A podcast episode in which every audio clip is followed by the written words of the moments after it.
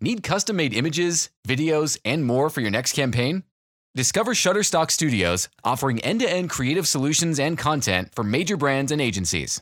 With most productions worldwide on pause, Shutterstock Studios is your secret weapon for getting the content you need. Learn more at shutterstock.com/studios.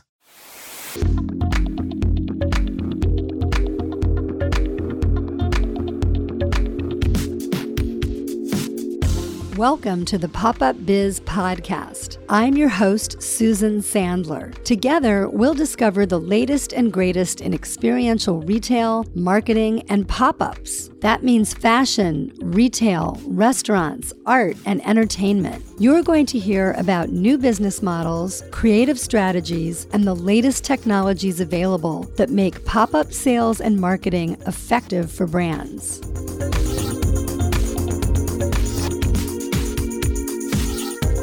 DeeAnn Campbell is the Vice President of Retail Strategy and Insights at Harbor Retail and a 20 year veteran in the retail industry.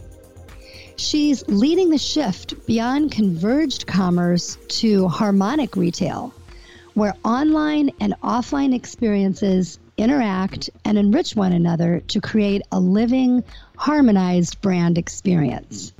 That's something that I'm looking forward to hearing more about and talking about with this architect and trend spotter. Hi, DeeAnn. Hi, Susan. How are you? I'm great.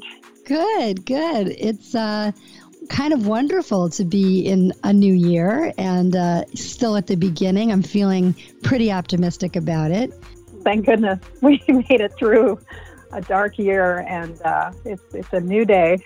Yeah, are you are you sensing that your clients share a sense of that? You know, what is the overall feeling happening on your end there? Oh, it is it's incredible. Uh, all last year it was almost like watching everyone go through the five stages of grief and kind of arriving at a stoic acceptance by December, but uh, almost from day 1 in January there's been this this tentative optimism that's growing and I think more than optimism, it's customer or, or our clients realizing that life goes on. And from now on things are going to be uncertain. There's going to be uh, unforeseen events. And so let's just get over it figure out how to live with it and move on. So now there's this buzz of activity as people are excited again about trying to figure out how to live with uncertainty permanently yeah, and I'm sure that is changing your approach to this year as opposed to maybe the last couple of years. Um, but we'll we'll talk about that as we as we kind of get into our conversation. So, with your background, um, we have an opportunity today to really get into the nuts and bolts of activating pop ups and temporary and experiential retail. Um, and that's something that we haven't had a chance to talk about yet on the Pop Up Biz podcast. And I think that it's so important for brands and marketers to really talk through their approach to the design and building of their vision um, that's going to work against an established ROI. And I know that you work on both ends of that with clients. So I'm hoping you can kick off the conversation by talking about how those two things, you know, need to work together. Absolutely. So we base our design work on something we call harmonic retail. And that's really, uh, when you think about a website, for example, a website will look and act differently depending on whether you're using a large PC screen or you're viewing it on a mobile screen. You know, same company, same website, but the experience is adjusted so that it's a good experience on those two different sized screens. Well, that's what retail really needs to do today. It needs to become harmonic and have that flexibility and responsiveness to adjust to the client and stay in tune with those those shoppers at all times through their journey. And that's what we try to inject into everything we design, be it a, a permanent environment or a pop up or even a vending machine. And so, can you just tell us a little more about this sort of interplay? Um, because I know we've we've talked about how the brick and mortar at this stage, you know, in the world is kind of providing a halo effect for what's happening online in terms of e-commerce. That's right. So most customers right now, when uh, they, they have access to multiple channels with a retailer, but those channels work simultaneously. They don't really respond or connect to each other or to the customer. So one example is you're standing in a store, You, you can open up the store's website and look on the website to see if they have a different color or a different size of what you're looking at on the shelf. But you have to really pull that up and um, uh, check it out yourself. You're going to have to do it manually on the website, but what we really need for that website to do is to interact with the store. And so the experience is always in tune with the customer. And that is really what we're doing to inject um, into our pop up design.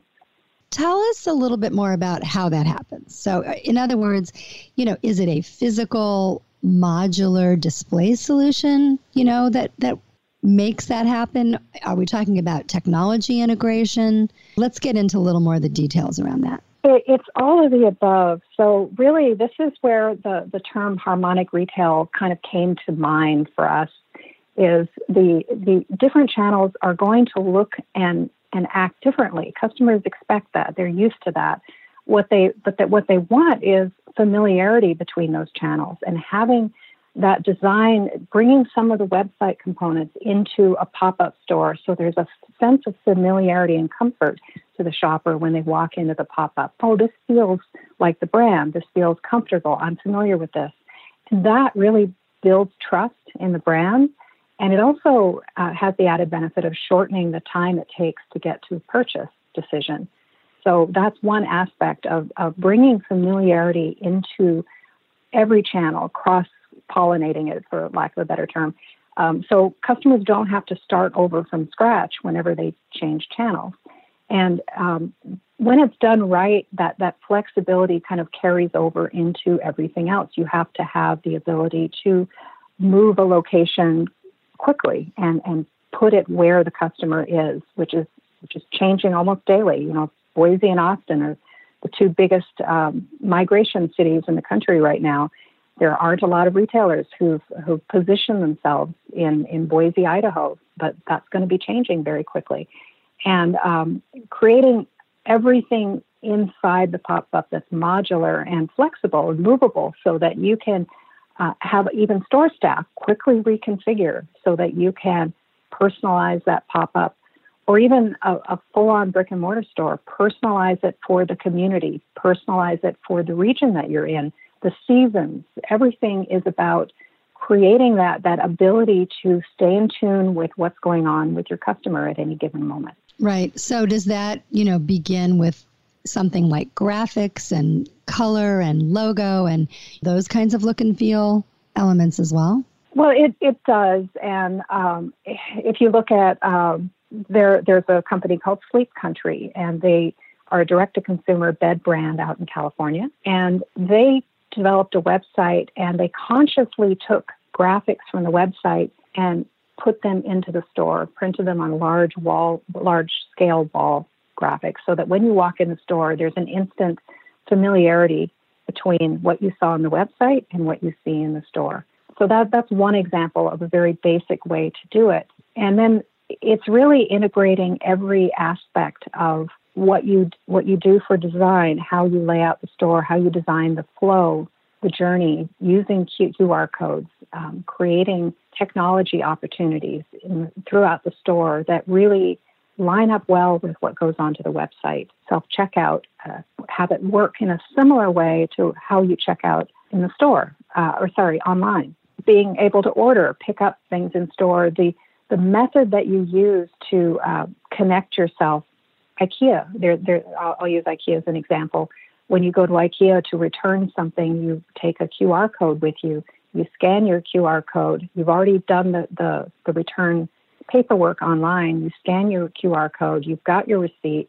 They they they have a screen up that tells you when your place in line, uh, when your turn is at IKEA, and you can just kind of hang out nearby until your name is called. And it's a it's a very organic experience that marries up online and offline really well. So you, you feel comfortable, you feel in control, and you feel like you could also leave the store and do something else if you really wanted to. Yeah, I think that's a great example. And, you know, I know there's been some interesting research published and interesting research methodologies, you know, to capture data about how that's working and, and how that kind of feeds into repeat purchases and loyalty.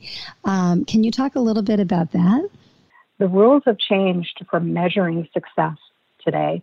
And I don't think anybody has quite figured out what the new rules are going to be. So we're really just kind of riding this, this crazy dragon to get to the answer. Uh, but when you look at measuring success in the past, you, when you were in a store, you would measure sales per square foot. When you were online, you'd measure clicks and, and buys. Um, those measurements really aren't telling you the, the whole story anymore. So you need to be able to measure the halo effect of um, brick and mortar on online sales. So brick and mortar, on average, will represent a, a 37% lift to online sales in the area where you have a store. And even when you close a store, I know uh, for some data around Gap when they were closing a few mall stores a couple of years ago, they saw a 9% drop in online sales in the areas where they closed a store. So how do you measure the impact of that and the benefit of that to know is it worth it to keep this brick and mortar location open just for the halo effect? Or is, can I achieve that in a different way? So that has to be integrated. That's an amazing statistic. I mean, that speaks so perfectly to what we sort of feel innately about the reason why pop up and temporary retail is such a core part of the strategy now, not only for established brands who who want to appear in other markets, but for digital first brands. You know that I think that that's really accepted um, at this point. But you know, having the statistics is super helpful. No, it, and it's broader than that as well. So when you look, that's that's the purchasing side. When you look at returns, if you have uh, an online um, with brick and mortar, the average return rate for products is kind of hovers around 8% ish, depending on the type of product. For online, that number jumps up to 25%. That's a huge hit to the bottom line because, again, most people expect returns to be free. If I ship it back to you, I don't like it, I'm not paying for that shipping. So there's a there's a hit um, to the retailer for every return, and it's really impacting the profit margins for retailers across the board. In fact, that's one of the drivers for direct to consumer businesses trying to gain access to brick and mortar because it drops the return rate. If you can even just, when you order something online, you walk into a store to pick it up, which majority of people prefer to do. Um, if you could even just open that bag or that box and just double check, yep, that's the color I ordered, yep, that's the size I ordered, great. That one act alone drops the return rate in half. And, and so mm-hmm. you need brick and mortar to not only generate the online sales lift and the halo effect, but also to drop um, the return rate. And then the third aspect of that is marketing. It costs a lot of money. It costs more to market if you don't have a physical presence. So stores act as a marketing channel that you've already paid for. You're already paying for the, the cost of that store. And so the marketing you're getting out of that store is free. You don't have that if you're online only. So creating pop ups or even vending machines can help uh, lower that marketing cost as well. Absolutely. Absolutely. And then, you know, it offers a physical space to deepen relationships with customers by hosting events and um, meeting with people one on one. Yeah. I, I totally agree, obviously. but I think that, you know, you, you speak to a very interesting quandary that some of us, you know, multi brand pop up curators and um, retail as a service providers are facing, which is, you know, we provide the infrastructure and the platform for uh, brands to showcase and tell their stories and sell for a period of time. And yet, to your point, their sales are being lifted online. So, in this financial relationship that we've established, should the retail as a service providers ask for a sales commission on online sales of their brand partners during those pop up periods. And I think it's something that's kind of being debated out there in the marketplace right now. It is, it is. Or is that part of the rent? And that really comes into a blending, a merging of the um, real estate owners who rent and or lease physical brick and mortar space to the, to their brands. They don't charge a commission on sales; they just rent you the space. Um, these retail as a service providers instead of paying rent, should they charge you? Could could they exact a percentage of sales? But would it be sales of anything online, or would it be just sales that took place um, directly related to their store? And then how would they measure that? That's really the challenge that needs to be solved for. Is if I'm uh, Allbirds, for example, and I want to put my shoes in a retail as a service store, I have a few of my own locations, but I mostly sell online. Am I going to give them a piece of everything, or am I just going to give them a piece of what I put into a neighborhood goods or a show field? And how do I figure out exactly what that piece is, knowing that some of my sales are coming from the halo effect of someone who saw the shoe in a in a in a neighborhood goods or show field, but didn't actually buy it there. And so the key to that is data analytics, and you have to be able to tie analytics to the shopper so you have a single view of the shopper so you know what they did and you can say, well, these sales came from a shopper that walked into a, a show field. So I'm going to give them a percentage of that number. That sale. Mm-hmm. Yeah. yeah. But that's a very challenging equation. There's a lot of uh, negotiation. And what if the brand becomes big? Uh, you know, it turns into a Warby Parker. When do you when do you stop getting your cut? and uh, what is fair? So it's again something that hasn't been solved for yet, but that's really the next big thing that's going to have to be negotiated on the direct to consumer side. I agree and and there are three or four models being tested right now in the marketplace. You know, my approach is more of a of a collective approach where we're trying to cover the costs of the infrastructure uh, and the build out with uh, relatively low fees to the participating brands, and then all of us earning our revenue on a percentage of sales.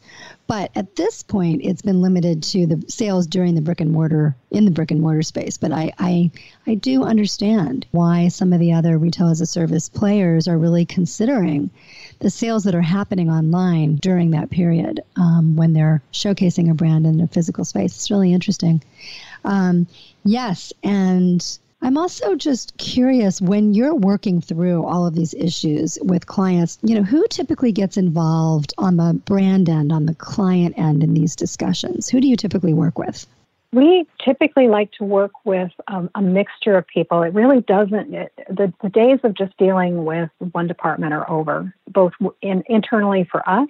We always bring a cross functional team to the table but also on the client side, you, you get the most progress in the shortest amount of time if you can have access to a decision maker in marketing, a decision maker on the brand side, a decision maker if they have a design team of their own, then someone on that side, and most importantly, a decision maker in IT. So those those groups need to come together and all agree. And so that's why we've become very good marriage counselors to try to help elicit that decision out of a company.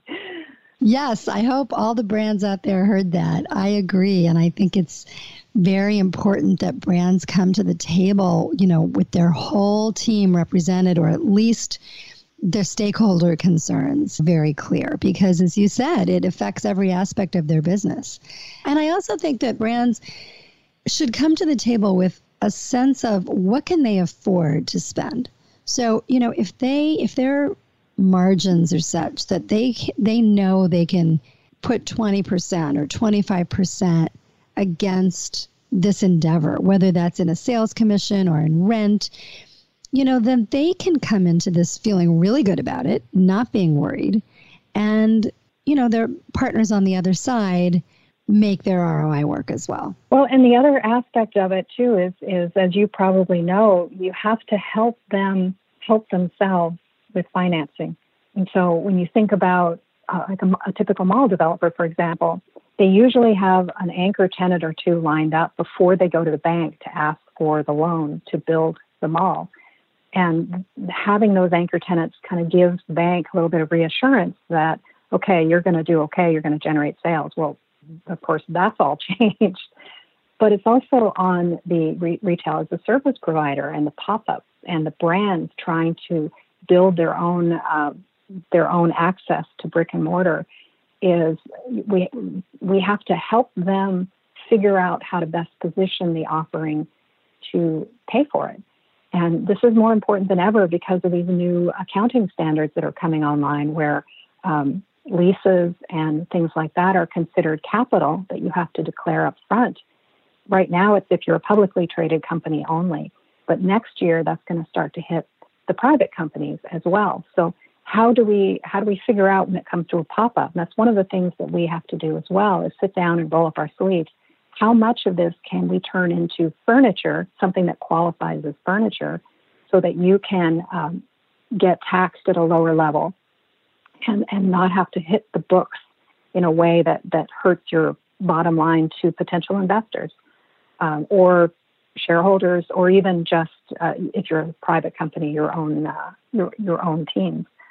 So that's something that we're having to get a lot more involved in as well, and it's something fairly new. In the in the past, clients would come to you, they'd have their money figured out, and they would just give you the project, and you take it from a you know take it the rest of the way from a traditional angle. And now it's you have no idea what you're going to have to help them solve for, and it could be every anything and everything. And I'm sure you're encountering encountering that in spades. Yeah, but I also think it it's clear that you know the industry has arrived. You know, it's being recognized for the impact that it's having on the sector. It's mm-hmm. part of growing up. It's part of evolving and growing up. Absolutely. So I'd love to hear um, about some more specific examples of solutions that you've come up with for clients and the different types of executions that you've been involved in. I know we've talked about temporary storefronts and some mobile activations. And I think people are always interested to hear about solutions and maybe an idea of some of the cost, if you can share some of that, or when things went well and when things maybe didn't. Sure, sure. Um, uh, one interesting one that I worked on a few years ago was for Cirque du Soleil, believe it or not. Um, the head, Cirque du Soleil headquarters came to us. Um, this was before their owner went to space. So, um, but uh, they had a problem with their traveling tent shows. Their retail sales were not very good. And it was they, they couldn't figure out why people love our brand, but and they, they love our stores, but they're not buying very much out of our tent shows.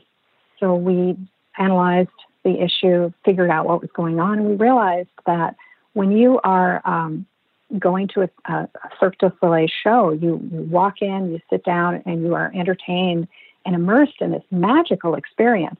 And then an intermission comes, and you walk out, and it's a very unmagical store environment with asphalt floors because it's set up in a parking lot, and it's just a bunch of ugly um, shelving that they've pulled out of a box, and the box is there beside it, and they've thrown a bunch of stuff in it.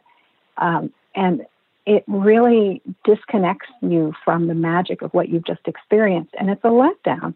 And so we redesigned the, the store experience for the tent, and we made it as magical as possible. We designed fixtures that look like palm trees and um, uh, all kinds of uh, amazing things. And we, we figured out how to bring lighting into the fixture and how to bring technology into the fixture so that it would um, it would be more like a real store, but but include some of that magic of Cirque. And as a result, uh, almost from day one, their sales shot up 30%. And so now it's become their standard. And, um, you know, the, the challenges to us, it was a, an expensive store to build, but that was because of the executional specifics where we had the strictest weight requirements I have ever encountered because it was going to be traveling by multiple methods, you know, going on a shipping, uh, a ship, going on a plane, going on a train, going on a, a donkey or a camel in some respects. it needed a passport. 40 different countries. Exactly. No, you know, we couldn't have, uh, we had to have a, a complete universal electrical capability because, again, 40 different countries. And we couldn't use specialty tools. It had to be just a basic hammer and a wrench that every country would have and things had to go together intuitively without instructions because hundreds of different workers with different languages and so that that made it a very expensive endeavor but I, they, they really received, achieved their roi within two years because of the sales lift. That's amazing. I mean i feel like if you could figure that out you could probably do anything. It really does. It, it was uh, it, it was a it, and it, meetings, of course, with them at their headquarters in Montreal were fascinating because they they've arranged their boardroom with a big window overlooking the um, practice zone. So you'd be talking to the, the head of the company or the head of finance or uh, their their head of marketing, and every now and then somebody would just sail through the air in the background. I have heard stories about people who have had meetings there, and it sounds like just an incredible experience. Just just being on the campus, that's very cool. But it's a great example of the of the need for a modular solution that almost anyone can activate. Um, one that we're working on currently is um, I, I'm, I can't mention the name specifically, but it's a pop up um, store uh, slash temporary store for uh, a large campground chain. And so it's really, there are a lot of campgrounds across the country that have people who come and camp there for the season or camp for a longer period of time or even a weekend. And everybody needs to buy something when they're camping, you, whether it's to run in and get it, kind of like a convenience store aspect. But um, the canteen.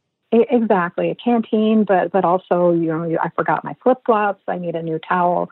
I, I just want to browse, and so we took a hard look at what um, what campers would want on these sites, and it turns out that um, they're time rich and cash rich, and they want to be entertained. So making the stores a little more experiential, bringing in um, uh, a way, having a way to bring in local artisan products so they can buy something from this area. That was very important to them, and it's never been addressed before. So we're really integrating all of that into the design of these pop ups that can work as um, short term stores until a permanent one can be built where it makes sense, or even just acting as a temporary store for the season and you take it away when the winter comes and and then extending it beyond that to um, I want to set up at Walmart for two weeks for a promotion for this RV company or something like that. Um, so creating creating that hyper flexibility that gives um, gives us the ability to really localize the design and the product mix for that that campground. That is such a cool idea. It really is. And the other thing that we're um, we're realizing as we're getting into this is if you are deciding to go camping, eh, you may decide to drive into the wee hours of the morning and you'll arrive at campground at one o'clock in the morning, but your air conditioner doesn't work and you just need this stupid little part. It breaks all the time. Well, what if you had a vending machine that you could go to at one or two in the morning, even if the store's not open, and just buy that that part, figure out what the most common um, things that break mm-hmm. on an RV are, and have those available. So it really expanding that that pop up experience to be a lot more um, multifunctional. Yeah, you know, it, I've always thought when you visit a national park or any of these kinds of sites, they're missing the retail opportunity. I can't help myself. You know, I walk around thinking there should be a towel, there should be a, you know, something other than just a sun visor and sunscreen. yes, exactly. yes, definitely. So um, yeah, so those those are a couple of things. You know, we're working on um, a beauty um, pop up that can be used to test out different locations, like uh, you know, testing out whether this this beauty brand would be a good compatible partner for a grocery retailer, for example, or a drugstore uh, to see how it works in those environments. So um, it's really a whole new world right now with in terms of partnerships, in terms of brands trying to gain um, access to brick and mortar in very creative ways and, and trying to take over their own destiny a little bit more. That really has me thinking a lot about how do you do that in a contact less or a more contact less environment going forward? That's right. And um, that's one of the things. So last year, a lot of our clients put projects on hold, as, as everybody did, just because they didn't know where, where things were going and when. Um, and we took that opportunity to kind of start thinking about the 2.0 version and skip over the beta version that we were originally planning to do. Um, and one of the things that kept coming up is voice. How do we get voice integrated into store environments and pop ups and um, temporary things out in the real world? And the challenge there is you have lots of people, you have a lot of noise, background noise, ambient noise that confuses the voice technology. Uh, but we've been able to to work beyond that, and I don't know the technical details because I'm not on our tech team. But um, we've been able to figure out how to make voice work in a in a noisy store environment. So now it's a game changer as far as how a store works. Imagine a pop up that you walk in and you don't have to touch anything, but you can give voice commands. Even if you have your headphones on and do it through your mobile device, it can connect to various experiences around the store. You can go up to a video screen and instead of touching the screen, you can tell it what you want to see. And, and then it kind of takes the pressure off the analytics. You can back it up with analytics so that you don't just get um, things triggering when someone walks by but engaging through the voice is a lot more natural feeling for, with people and uh, a lot more accurate as well. And, and it gives people that sense of control. Uh, it also is um, brings that familiarity. You do this at home all the time, so doing it out in the real world makes a whole lot of sense. Yeah, I think making an investment in technologies that uh, keep contact to a minimum is very important and very smart for brands and for retailers. And I was thinking about things like, you know, activating motion and, and video loops on the merchandising display end of things as well. Well, and you need those things. We and we do a lot of that, but we also find that um, you know we we we've done a, a pop up activation for GE appliances, for example, to showcase their smart appliances and show customers how they work together uh, you can really see how they work in the context of your own home. How do they work with a Nest device with with a sound system? And what we found was analytics will read: is this a male or a female? Uh, approximate age? Are they smiling? Are they not smiling? And you can use that to, to trigger which video makes the most sense to activate for this person. But it's not always right, and it only gets it to a very high level. If you give someone the ability to speak and, and command the video a little bit more without touching the screen, um, then suddenly that video experience, that, that activation loop becomes a lot more relevant to the individual shopper. And they feel almost like um, a, a store employee is there guiding them and advising them. It's not the same, but it's getting much closer to that, that personalized experience. Yeah, it's grabbing the customer's attention in this new environment and then getting to conversion. Yeah, exactly. Exactly. And helping customers visualize how these things work in the context of their own life. That's really the most critical thing right now. It's not enough to show a product. You have to show how, how is that going to feel on my shelf at home? How is that going to work in my kitchen? How is that going to uh, what's it going to feel like when I use it every day? Um, and giving them a little bit of a sense of that, that's really going to trigger that sale. Absolutely. So, what's next for for you in Harbor? Are you do you have a particular focus on 2021? We do. Um, we've really been ramping up our sustainability initiatives because we've found that environmental concerns are becoming hot, and we really feel that is going to be uh, something that is uh, very important to retailers. It's already important at the product level. It's only a matter of time before it's important in the environment level at stores. So you're going to want your products to be sustainable soon. And shortly after that, you're going to want the shelving and the room that you put those things in to be sustainable as well. Um, so we're we've really gone around the world and found some very interesting materials, things made out of shark skin and fish scales, and some that are uh, grown can be actually grown in a in a petri dish almost that are very light, very affordable, and extremely environmentally sensitive. I'm thrilled to hear about the initiative in the sustainability arena. Most brands that are introducing new products, new businesses, have that, you know, in the forefront of their minds. And I think any new initiative is concerned and wants to be as forward as they can be in doing that. And, you know, that includes from the manufacturing to the packaging that brands are using with their products and to know that there are solutions in the physical retail environment space is great news to me and something that I personally want to explore with you for my future activations. That's wonderful news. Yes, I, and I really feel uh, that is going to become a norm for solution providers, for brands and retailers across the board within the next year or two, especially with new government initiatives that are coming online. It's just, and, and people are speaking with their dollars. They're they're shopping with retailers that support their their sustainability initiatives. And right now, it seems to be just fairly close to the surface. Uh, this product is made from more sustainable materials. They uh, pay money into um, a carbon neutral fund. They use solar in their stores.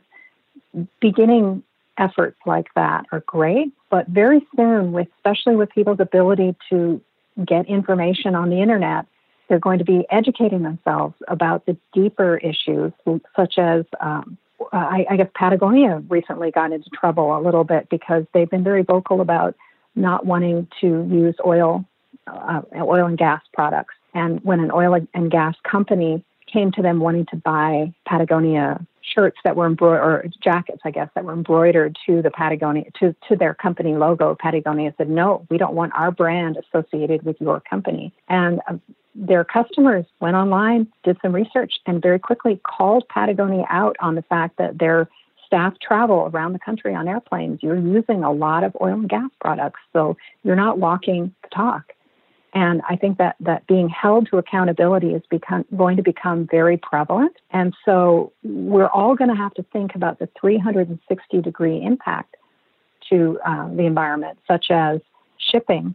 Getting something delivered to your home uses a lot of gas. It clogs roads. Think about a typical day in New York City. If you're living in a neighborhood, how many delivery trucks are traveling up and down those roads and how do they find parking and how do they run in? I mean, it's a mess. And every time that happens, it uh, burns, uh, you know, generates carbon into the environment. So it, it's just going to become something that we are going to have to think about things that we never thought about before. So thinking about the packaging, thinking about uh, the the afterlife of it. Uh, when I dispose of my packaging, where does it go? And yeah, it's complicated. It, it's circular. I'm thinking. I was just thinking while you were talking about the fact that there really is less merchandise in stores than there used to be. We have smaller spaces, they may only be around for a shorter period of time. And so the demand for more direct shipping means that we can integrate more technology like kiosks for ordering. So it, it really is kind of a, a cycle. And I love what you said earlier about the benefits of um, picking up in stores, curbside pickup, all of those things. So I, I agree. And I think that you know, we're here to support the brands in, in the, these efforts as they go forward. And it sounds like you've got some wonderful solutions. So I'm really looking forward to working with you in the future. Yes. Thank you for spending some time with us today. I just wish you all the best this year. Thank you very much. And it's just been a uh, pleasure.